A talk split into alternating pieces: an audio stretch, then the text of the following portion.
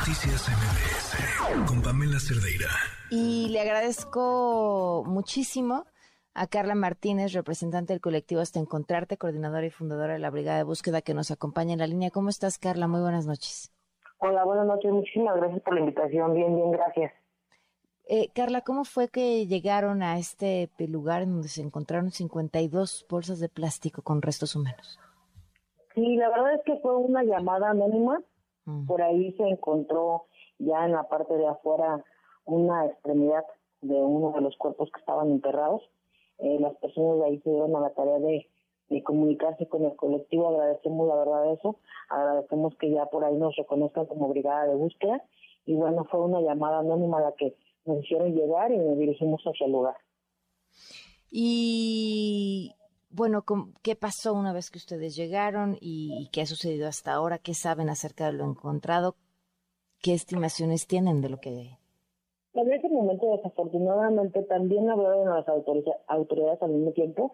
Uh-huh. Y hubo un cierre total de las autoridades para que nosotros pudiéramos ingresar. Uh-huh. Ya era un poco tarde cuando llegamos al lugar y el lugar es bastante peligroso. Las familias, la brigada decidió retirarse y comenzar al día siguiente. Eh, por, por nuestra parte, comenzamos a hacer llamadas para presionar a las autoridades para que nos dieran el derecho a la a la colaboración conjunta y el derecho a la a la verdad a la que tenemos nosotras como víctimas.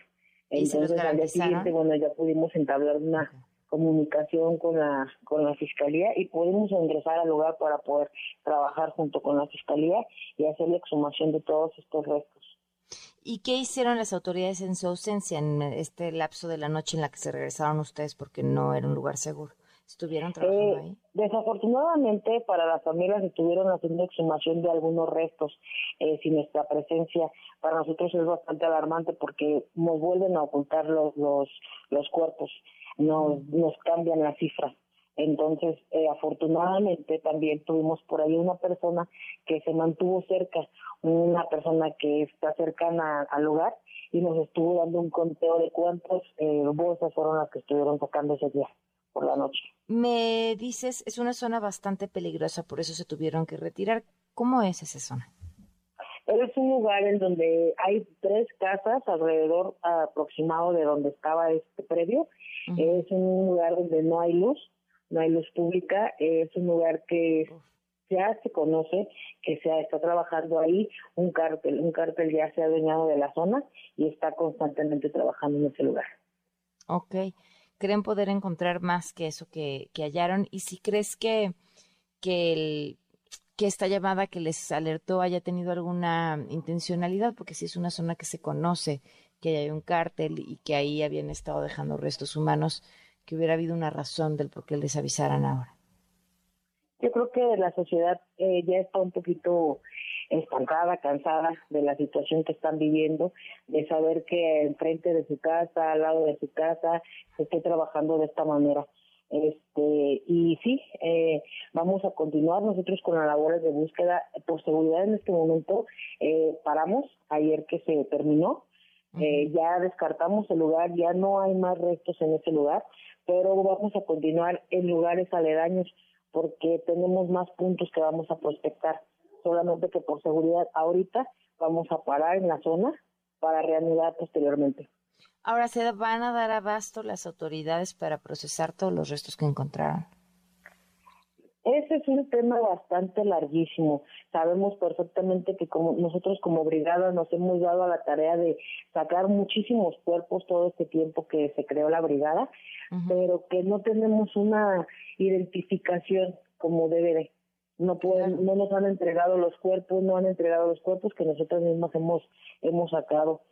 Hasta el momento, eh, de antes de estos veinticuatro cuerpos este, ya, ya contados, nos damos cuenta que, que eh, teníamos cincuenta y dos antes que habíamos entregado ya a Fiscalía y de esos cincuenta y dos nada más se habían identificado dos y eso fue gracias a que nosotros nos dimos el valor y la tarea de subir las fotografías de los tatuajes a nuestra página y las familias fueron quienes se nos acercaron a nosotros para hacer esta identificación.